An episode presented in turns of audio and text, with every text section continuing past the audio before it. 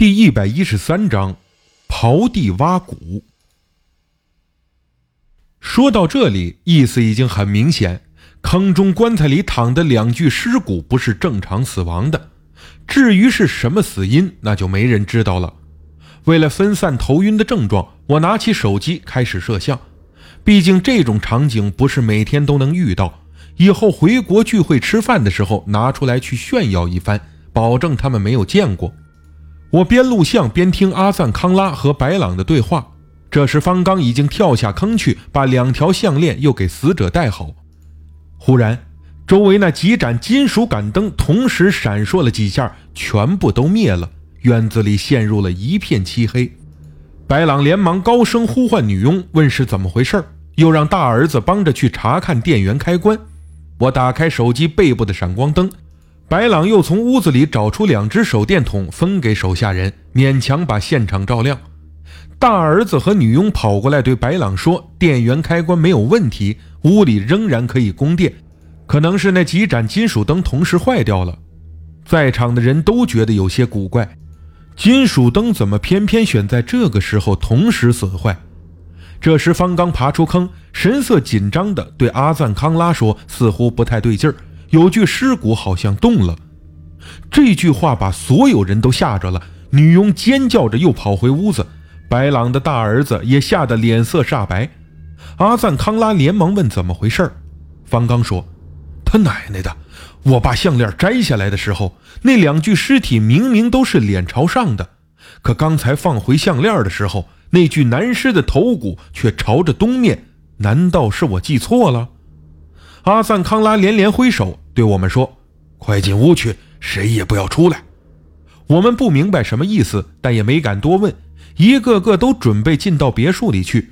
阿赞康拉指着白朗说：“你留下，别走。”白朗吓得腿直发抖。方刚问：“为什么？”阿赞康拉说：“我一会儿要借用他的身体和这两名死者通灵问询。现在虽然还不知道原因，但从之前发生的事情来判断。”应该是他打扰或者得罪了死者而造成的，我需要问清楚。我手里仍然举着打开闪光灯的手机，边录像边往别墅里退去。等进了别墅客厅，我的头晕才有所缓解。方刚把大门关严，我还隔着玻璃窗户拍摄外面院子里的两个人，但天已经黑透了，院子里又没有灯，手机的录像效果极差，屏幕上什么都看不清。只有一道晃来晃去的手电筒光束，只好按停。三个为白朗工作的工人神色比白朗还紧张，都跪在客厅角落的四面佛像前，不停地祷告着。他们刚才挖坑挖出了棺材，就等于是在掘墓，这是在东南亚很不吉利的，也难怪他们害怕。女佣坐在椅子里一直在哭，看来也吓得不轻。白朗的大儿子不敢上楼，站在我身边，担心地问。哥哥，我朋友有什么危险吗？我连忙安慰他说：“没事方刚点燃雪茄抽着，对那三个工人说：“怕什么呀？死的又不是你们。”几名工人连忙躲开，显然是嫌弃方刚刚用手摸过死人，太不吉利，同时又用愤怒的眼睛瞪着他。刚才是方刚让他们挖土撬棺材，还用开除相威胁，所以这几个人特别恨方刚。方刚不屑地哼笑几声，走开。三名工人这才回到了原位，继续跪拜。我和白朗的大儿子站在窗前，紧张地盯着院子里的动静。只见阿赞康拉让白朗盘坐在大坑前，他则用手按住白朗的前额，另一只手平平地伸出，手里握着两串黑珠，似乎在举行某种仪式。透过玻璃窗，能看到白朗的身体开始有节奏地前后仰动。夜色太深，看不清两人是否在说话。大概过了十几分钟，白朗慢慢的站起来，脚步踉跄。阿赞康拉向屋内招手，示意大家可以出来了。我们连忙出来。白朗的大儿子扶着父亲。我们看到白朗双眼发直，似乎中了邪似的。阿赞康拉对我们说：“这两具尸体是夫妻，死了已有几年。女人因出轨而被男人误杀。”后来，男人也被判了死刑。之后，两人被安葬于此。因男尸灵魂怨气重，而经常干扰附近的人。而被家人请法师制作镇符项链戴上，再重新下葬。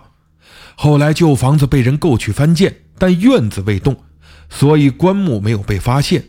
再后来，白朗先生购得这栋别墅，原本没什么事情，但白朗朋友众多，又喜欢聚会，经常在院中吃喝玩乐，叨扰阴灵。尤其有天深夜，有很多人在院子里小解，把尿就排在了埋葬棺木位置的地面。再加上白朗的妻子身上又佩戴有阴物，所以这两个灵魂才不得不经常出来纠缠白朗的家人。这番话把大家都给惊呆了，尤其是白朗的大儿子，脸上露出了十分后悔的表情。白狼也慢慢清醒过来，连忙问我们该怎么办。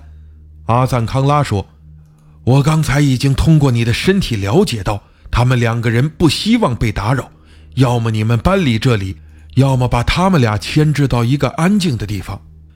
白狼说：“这个地方啊，家人都非常喜欢，实在是不想搬离，还是牵走他们吧。我要怎么做？”阿赞康拉说：“制作两个镀金的坛子，把死者的尸骨取出来，用酒擦干净，再分别把两名死者的遗骨放进金坛中，要按照由上至下的顺序，最后将金坛密封，再运到中国福建省重新下葬。”为什么要运到中国去下葬啊？我疑惑地问。从表情上能看得出，这也是白朗要问的。阿赞康拉说：“刚才死者通过你的嘴说出，他们原祖籍是福建客家族群，他们最大的愿望就是希望能够落叶归根，回到祖籍去安葬。但这不算结束，你们还要将院中原先埋葬棺木的地方挖一个方坑。”里面装满石灰粉和原棺木烧成的木灰，再把死者身上佩戴的项链扔进去，封口盖土，这栋房子才可以继续居住。既然都这么说了，那也没什么可讲了。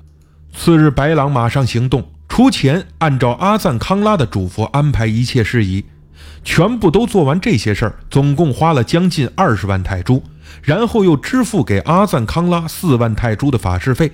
还有我和方刚的红包十万泰铢，事情解决了。白朗的妻子在他的力劝下，也终于同意回来居住。方刚答应白朗，这件事如果再有什么后遗症，也可以找我们咨询。两个多月后，白朗打电话给我说，他妻子不再做噩梦了，但不知道是不是心里有阴影，他的精神状态仍然不太好。大儿子可能是吓着了，学习成绩跌落不少。就连做了几年的女佣也找借口辞职。白朗非常后悔之前经常和妻子带朋友回家来聚餐玩乐，结果是得罪了鬼，搞得家里鸡犬不宁。